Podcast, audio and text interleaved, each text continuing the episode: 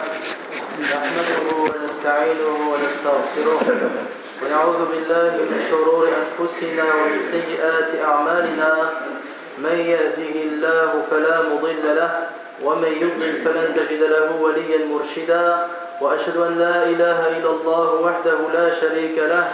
وأشهد أن نبينا محمدا عبده ورسوله صلى الله عليه وعلى آله وصحبه وسلم بلغ الرسالة وأدى الأمانة ونصح الأمة وكشف الله به عن أمته الغمة. وجاهد في الله حق جهاده حتى أتاه اليقين. فصلوات الله على رسولنا محمد وعلى آله وصحبه أجمعين وسلم تسليما مزيدا إلى يوم الدين. أما بعد عباد الله المؤمنون اتقوا الله تعالى واعلموا أن تقوى رب العالمين رفعة في الدنيا ونجاة في الآخرة. قال الله جل وعلا ومن يطع الله ورسوله ويخشى الله ويتقه فأولئك هم الفائزون. يقول الله تبارك وتعالى في كتابه العزيز الله الذي خلقكم من ضعف ثم جعل من بعد ضعف قوة ثم جعل من بعد قوة ضعفا وشيبة يخلق ما يشاء وهو العليم القدير.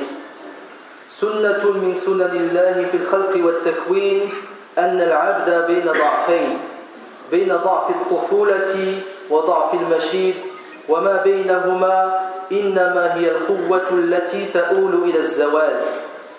فما الطفولة؟ وما مظاهر عناية الإسلام بالطفولة؟ وما حق المولود على والديه؟ أما الطفل فهو المولود. والطفولة مرحلة بين الميلاد والبلوغ كما جاء في معاجم اللغة العربية. أيها الإخوة الكرام ينبغي أن تعلموا جميعا أن الطفل هبة من الله وعطاء منه. قال الله عز وجل ولله ملك السماوات والأرض يخلق ما يشاء يهب لمن يشاء إناثا ويهب لمن يشاء الذكور أو يزوجهم ذكرانا وإناثا ويجعل من يشاء عقيما إنه عليم قدير Chers serviteurs d'Allah, craignez Allah d'une véritable crainte et sachez que la crainte du Seigneur de l'univers est source d'élévation ici-bas et de secours dans l'au-delà. Allah dit dans le Coran Et quiconque obéit à Allah et à son messager et craint Allah et le redoute, alors voilà ceux qui récoltent le succès. Allah dit dans le Coran Allah, c'est lui qui vous a créé faible. Puis après la faiblesse, il vous donne la force. Puis après la force, il vous réduit à la faiblesse et à la vieillesse il crée ce qu'il veut et c'est lui l'omniscient, l'omnipotent. Une règle parmi les règles d'Allah subhanahu wa ta'ala dans la création de l'homme et sa formation, le fait que le serviteur se retrouve entre deux faiblesses, la faiblesse de l'enfance et la faiblesse de la vieillesse. Et entre ces deux faiblesses se trouve la phase de force de l'homme, mais cette force est amenée à disparaître. Chers frères et sœurs, qu'est-ce que l'enfance? Quels sont les signes montrant l'importance que donne l'islam à l'enfance et quels sont les droits des enfants envers leurs parents? C'est ce que nous allons essayer de voir dans ce discours. Donc l'enfance est le nouveau-né. L'enfance, c'est la période allant de la naissance jusqu'à la puberté. Chers frères et sœurs, il faut que chacun d'entre nous sache premièrement que l'enfant est un don d'Allah subhanahu wa ta'ala et une grâce venant de lui. Allah dit dans le Coran À Allah appartient la royauté des cieux et de la terre, il crée ce qu'il veut, il fait don de filles à qui il veut et don de garçons à qui il veut. Ou bien il donne à la fois garçons et filles. Et il rend stérile qui il veut, il est certes omniscient et omnipotent. Mashal al-Muslimin.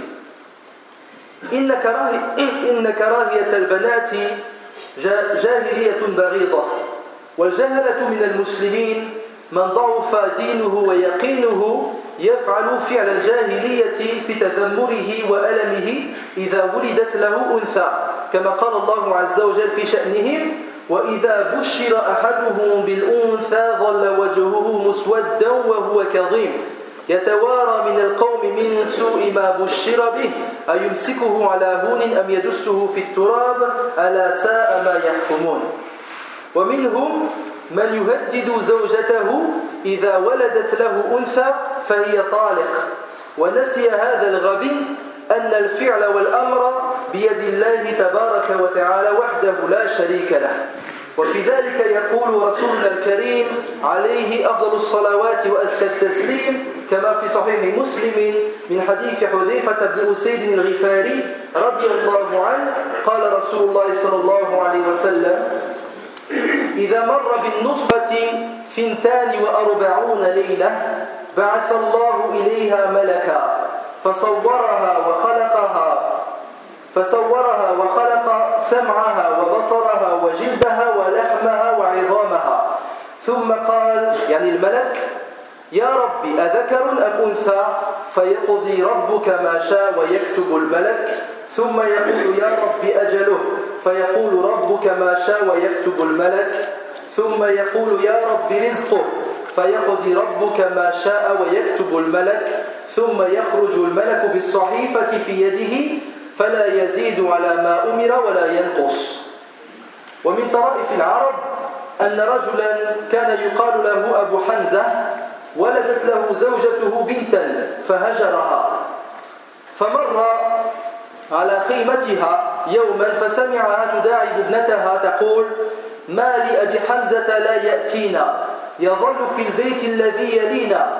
غضبان ألا نرد البنين تالله ما ذلك في أيدينا وإنما نأخذ ما أعطينا ونحن كالأرض لزارعين ننبت ما قد زرعوه فينا فرجع أبو حمزة عن هجره وقبل رأس ابنته وزوجته حيث أدرك أن الأمر بيد الله وحده لا شريك له.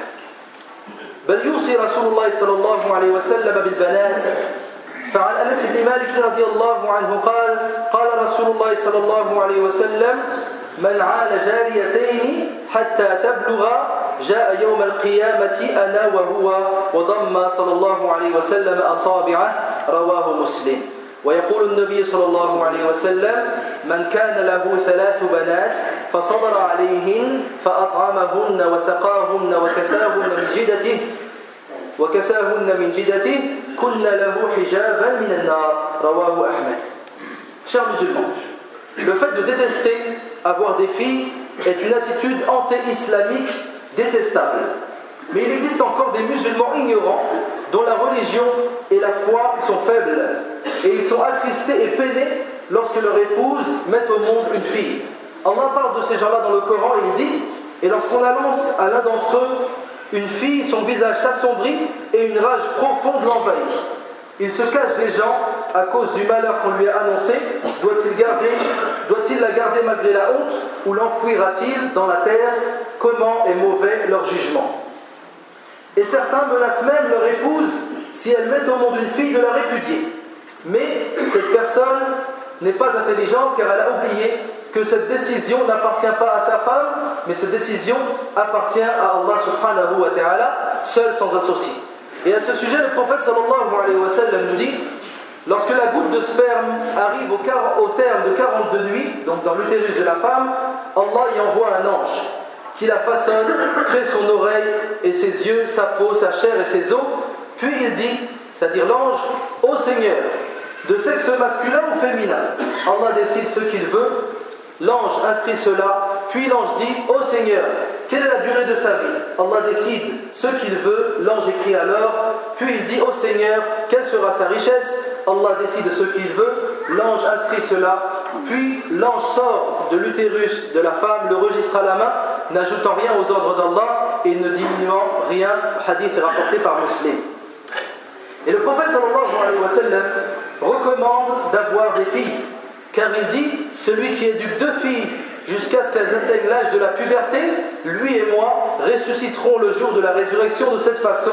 Et le prophète sallallahu alayhi wa sallam joignit les doigts de la main, c'est-à-dire très proche du prophète sallallahu alayhi wa sallam. Le hadith est également rapporté par Muslim. Et le prophète dit dans un autre hadith, celui qui a trois filles se montre patient envers elles, les nourrit, leur donne à boire, les vêtit de sa richesse, elles seront pour lui une protection contre le feu de l'enfer, rapporté par Ahmed. عباد الله أما مظاهر عناية الإسلام بالطفولة شرع الإسلام الزواج وحث عليه وجعله الوسيلة الوحيدة الكريمة التي يلتقي, يلتقي بها الرجل والمرأة لما فيه من حماية النسل من الضياع واختلاط الأنساب فكان آية من آيات الله تبارك وتعالى كما قال الله عز وجل في سورة الروم ومن آيته أن خلق لكم من أنفسكم أزواجا لتسكنوا إليها وجعل بينكم مودة ورحمة إن في ذلك لآيات لقوم يتفكرون. وعن أم المؤمنين عائشة رضي الله عنها أنها قالت قال رسول الله صلى الله عليه وسلم ولكني أصوم وأفطر وأصلي وأرقد وأتزوج النساء فمن رغب عن سنتي فليس مني متفق عليه. وحرم الإسلام الزنا ونفر منه وعاقب عليه. لأنه علاقة حيوانية مبنية على قضاء الشهوة من غير أن يتحمل أحد مسؤولية الولد كما قال الله عز وجل ولا تقربوا الزنا إنه كان فاحشة وساء سبيلا. ولا بد أن تتخير لطفلك الأمة الصالحة والوعاء الكريم لقول رسولنا الكريم صلى الله عليه وسلم تنكح المرأة لأربع لمالها ولحسبها ولجمالها ولدينها. فاظفر بذات الدين تربت يداك متفق عليه. ولا بد للأب أن يختار لابنته رجلا صالحا. لقول النبي صلى الله عليه وسلم إذا خطب إليكم من ترضون دينه وخلقه فزوجوه إلا تفعلوه تكن فتنة في الأرض وفساد عريض. رواه الترمذي. Chers serviteurs d'Allah, quant aux signes montrant l'importance donnée par l'islam à l'étape de l'enfance, l'islam incite au mariage et l'a rendu le seul et unique moyen de rencontre entre l'homme et la femme. car il y a en cela une protection de la progéniture contre sa perte et le mélange des semences. C'est pour cela que le mariage est un signe parmi les signes d'Allah. Allah dit dans le Coran, et parmi ces signes, il a créé de vous, pour vous, des épouses pour que vous viviez en tranquillité avec elles, et il a mis entre vous de l'affection et de la bonté. Il y a en cela des preuves pour des gens qui réfléchissent. Et le prophète sallallahu alayhi wa sallam dit Je jeûne parfois et parfois je ne jeûne pas. Je dors la nuit et prie et je me marie avec les femmes. Et quiconque déteste ma sunna ne fait pas partie de moi, rapporté par Al-Bukhari ou. Et l'islam a interdit la fornication et punit celui qui la commet, car cela est une relation animale ayant pour but d'assouvir ses plaisirs sans que personne ne veuille assumer la responsabilité de l'enfant. Allah dit dans le Coran Et n'approchez point la fornication, en vérité c'est une turpitude et quel mauvais chemin. Et il faut obligatoirement que l'homme choisisse pour sa femme une mère pieuse et vertueuse. Car le prophète sallallahu alayhi wa sallam nous dit on épouse une femme pour l'une de ces quatre qualités suivantes la richesse, la noblesse, la beauté et la piété. Le prophète sallallahu alayhi wa sallam dit ensuite alors choisis celle qui est pieuse, périsse ta fortune si tu agis autrement, rapporté par Al-Bukhari et Muslim. Et il faut également que le père choisisse pour sa fille un homme pieux. Il ne faut pas marier sa fille à n'importe qui. Pieux et vertueux, car le prophète sallallahu alayhi wa sallam dit lorsque se présente à vous pour une demande en mariage celui dont vous êtes satisfait en ce qui concerne sa religion et son comportement moral, mariez-le. Si vous ne faites pas cela, euh, cela engendrera le désordre sur terre et une large corruption. Le hadith est rapporté par Imam al-Tirmidhi. بارك الله لي ولكم في القرآن العظيم ونفعني وإياكم بما فيه من الآيات والذكر الحكيم. أقول ما تسمعون وأستغفر الله العظيم لي ولكم ولسائر المسلمين من كل ذنب فاستغفروه إنه الغفور الرحيم.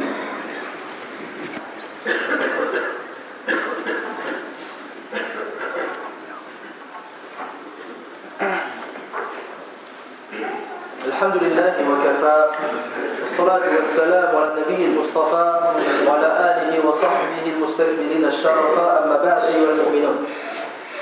أما حقوق المولود على والديه فكالتالي أولا العقيقة. والعقيقة هي ما يذبح عن المولود من شاة يوم السابع من ولادته. عن سمرة بن جندب رضي الله عنه أن رسول الله صلى الله عليه وسلم قال كل كل غلام رهينة بعقيقته تذبح عنه يوم سابعه ويحلق ويسمى. رواه أبو داود.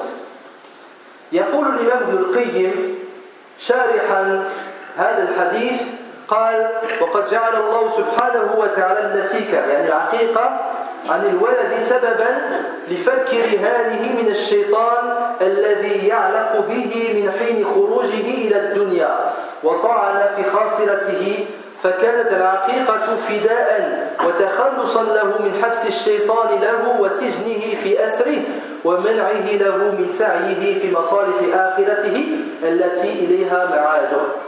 ومن أحكامها أن تذبح شاتان للذكر وشاة للأنثى لقول رسول الله صلى الله عليه وسلم عن الغلام شاتان مكافئتان يعني متشابهتان وعن الجارية شاة رواه أبو داود.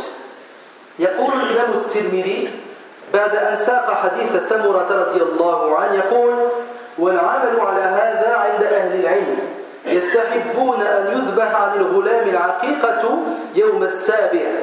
فإن لم يتهيأ يوم السابع فيوم الرابع عشر فإن لم يتهيأ عق عنه يوم حاد وعشرين. وقالوا لا يجزئ في العقيقة من الشاء من الشاة إلا ما كان يجزئ في الأضحية. Chers musulmans, quant au droit de l'enfant envers ses parents, premièrement, ce qu'on appelle l'aqiqa. Donc c'est ce qui est sacrifié comme ovin, comme mouton, le septième jour de la naissance de l'enfant. Selon Samura ibn Jundub, le prophète sallallahu alayhi wa sallam nous dit Tout nouveau-né est otage de sa aqiqa, qui a lieu le septième jour de sa naissance. Ce jour-là, on lui rase la tête et on lui donne son nom. Le hadith est rapporté par Imam Abu Daoud. Ibn al-Qayyim, le célèbre savant, dit en expliquant ce hadith et en parlant surtout du mot otage de sa aqiqa, il nous dit Allah n'a prescrit ce sacrifice qu'en vue de libérer le nouveau-né du joug de shaitan qui s'est collé à lui dès sa venue au monde et l'a passé à la hanche. La aqiqa est ainsi conçue comme une rançon et un affranchissement de la détention du shaitan qui l'empêche d'œuvrer pour l'au-delà, lieu de retour final. Et parmi donc les règles de la aqiqa, le fait de sacrifier deux moutons pour un garçon et un mouton pour une fille. Car le prophète sallallahu alayhi wa sallam dit sacrifier deux moutons semblables, donc il faut qu'ils soient le plus possible semblables pour le garçon et un mouton pour une fille. Le hadith est rapporté par Abu Dawoud. Et l'imam al-Tirmidhi, dit après avoir cité le hadith de Samura, donc le hadith que chaque enfant est otage de sa aqiqa, il nous dit et cela est l'avis des savants. Ils recommandent de sacrifier pour le nouveau-né le septième jour, si cela n'est pas possible le quatorzième, et si cela n'est pas possible le vingt et unième. Et ils ont dit les conditions de validité de la aqiqa sont les mêmes que pour le sacrifice du jour de l'Aïd que l'on appelle al-Udhiyah. ثانيا أيها الإخوة الكرام حلق شعر الوليد يستحب حلق شعر المولود يوم السابع وتصدق بوزنه فضة فعن علي بن أبي طالب رضي الله عنه قال عق رسول الله صلى الله عليه وسلم عن الحسن بشاة وقال يا فاطمة إلحقي رأسه وتصدقي بزنة شعره فضة. قال فوزنته فكان وزنه درهما أو بعض درهم رواه الترمذي. وفي حق شعر المولود تقوية له. وفتحا لمسام الرأس وتقوية لحاسة البصر والشم والسمع كما قاله العلماء وظاهر هذا أنه لا فرق بين الذكر والأنثى لعموم هذه الفوائد في حق الجميع Deuxièmement, le fait de raser la tête de l'enfant le septième jour et de donner en argent le poids de ses cheveux. Qu'est-ce qu'on veut dire par donner en argent La personne elle pèse les cheveux, elle regarde le poids et elle regarde le cours de l'argent à la bourse et elle fait donc une euh, comparaison et elle donne cela en sadaqa aux gens nécessiteux. Selon Ali ibn le prophète sallallahu alayhi wa sallam a sacrifié un mouton le jour de la naissance de Al-Hassan. Et il a dit, ô oh Fatima, rase la tête et donne en sadaqa le poids de ses cheveux en argent. Elle les pesa et son poids fut de dirham ou un peu moins. Le hadith est rapporté par At-Tirmidhi. Et le fait de raser la tête de l'enfant est une fortification pour lui, car cela lui ouvre les ports de la tête et lui renforce la vue, l'ouïe et l'au-delà et l'odorat, comme cela est expliqué donc par les savants de l'islam. Et donc cela est conseillé pour les deux sexes, les garçons comme les filles, car ces avantages sont demandés pour tout le monde.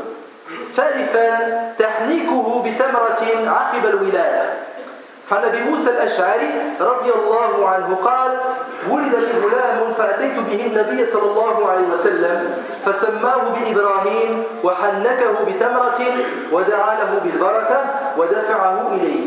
متفق عليه. والتحنيك معناه مضغ تمرة ووضعها في فم الصبي ودلك حنكه به ويستحب أن يكون من الصالحين رجلا كان أم امرأة. Troisièmement, ce qu'on appelle technique, avec une date au moment de la naissance.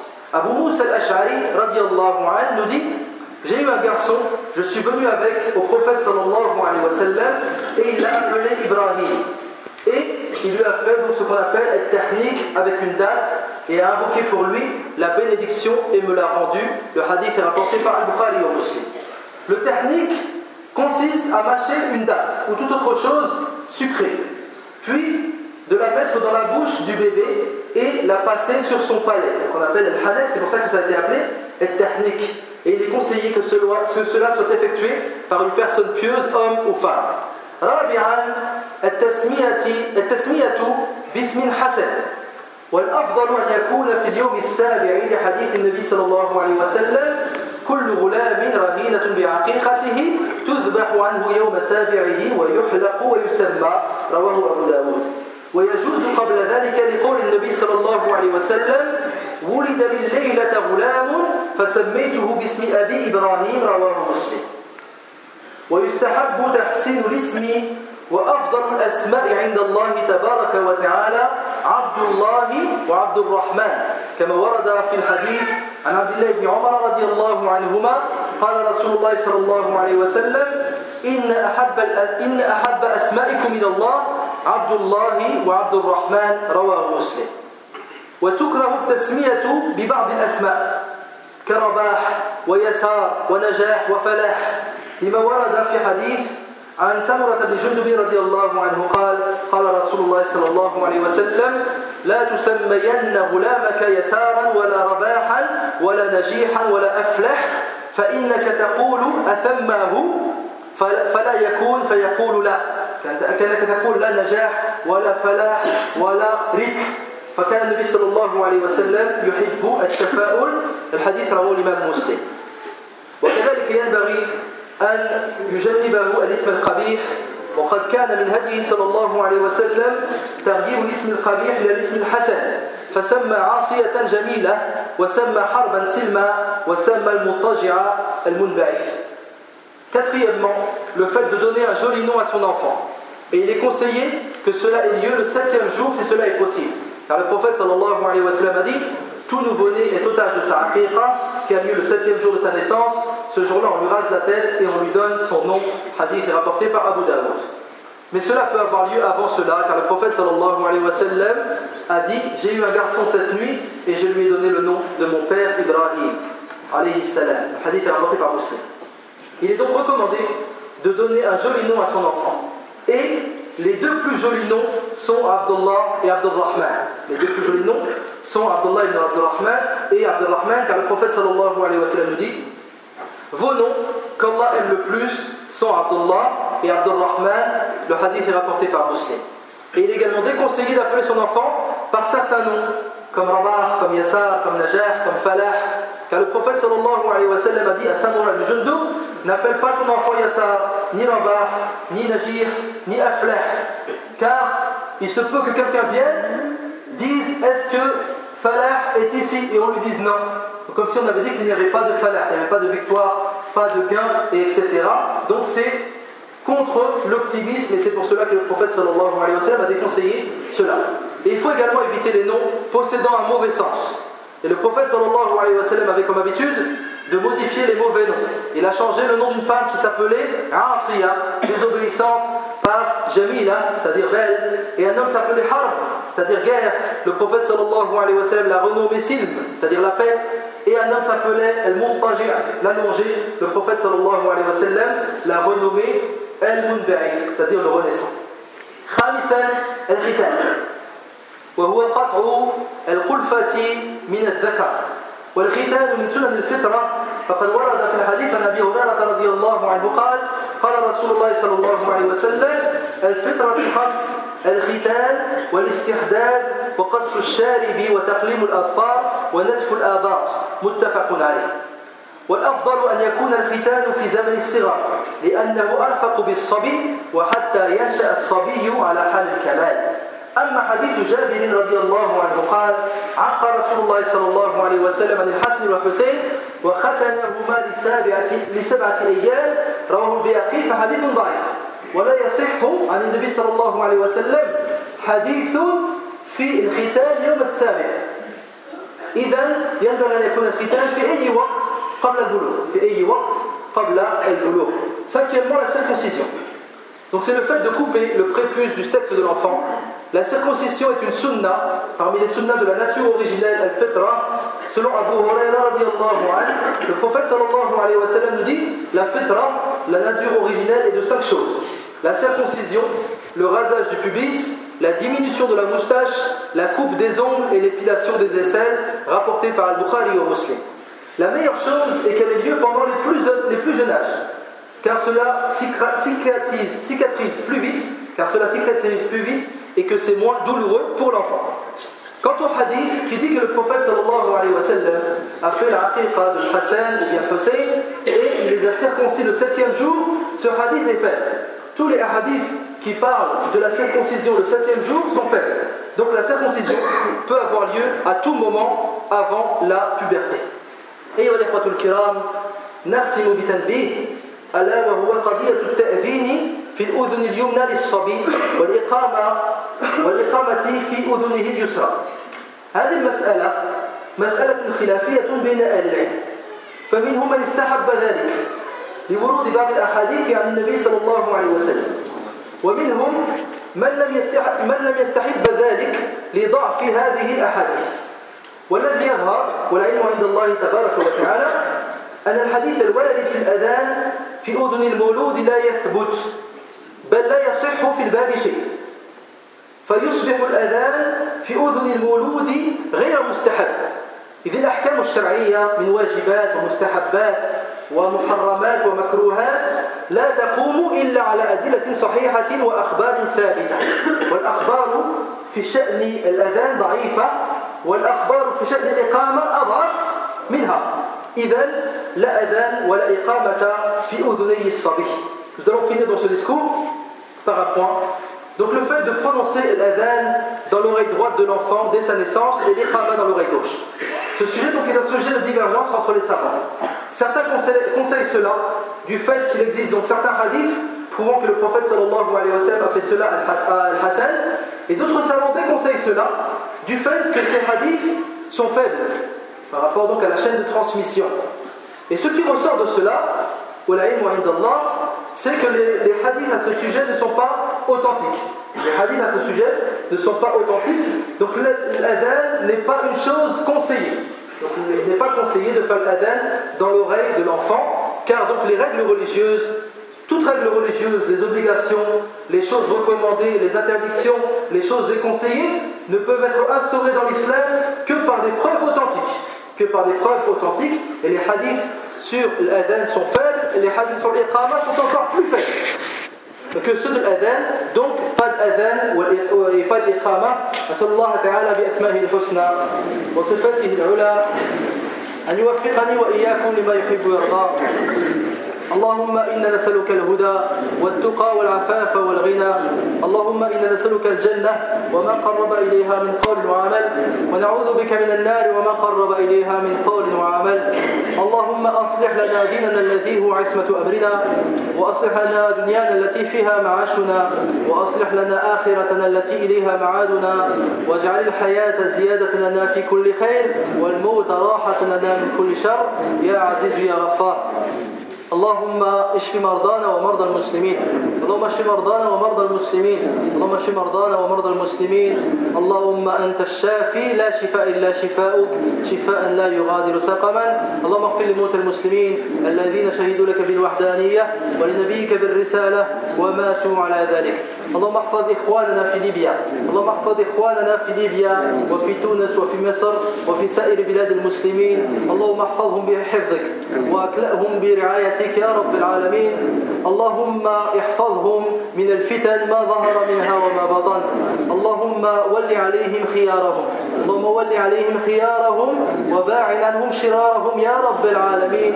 اللهم اجعل دولهم تقام على كتاب الله وعلى سنة رسول الله صلى الله عليه وسلم. ربنا آتنا في الدنيا حسنة وفي الآخرة حسنة وقنا عذاب النار. وصلى الله على نبينا محمد وعلى آله وصحبه أجمعين. وآخر دعوانا الحمد لله رب العالمين.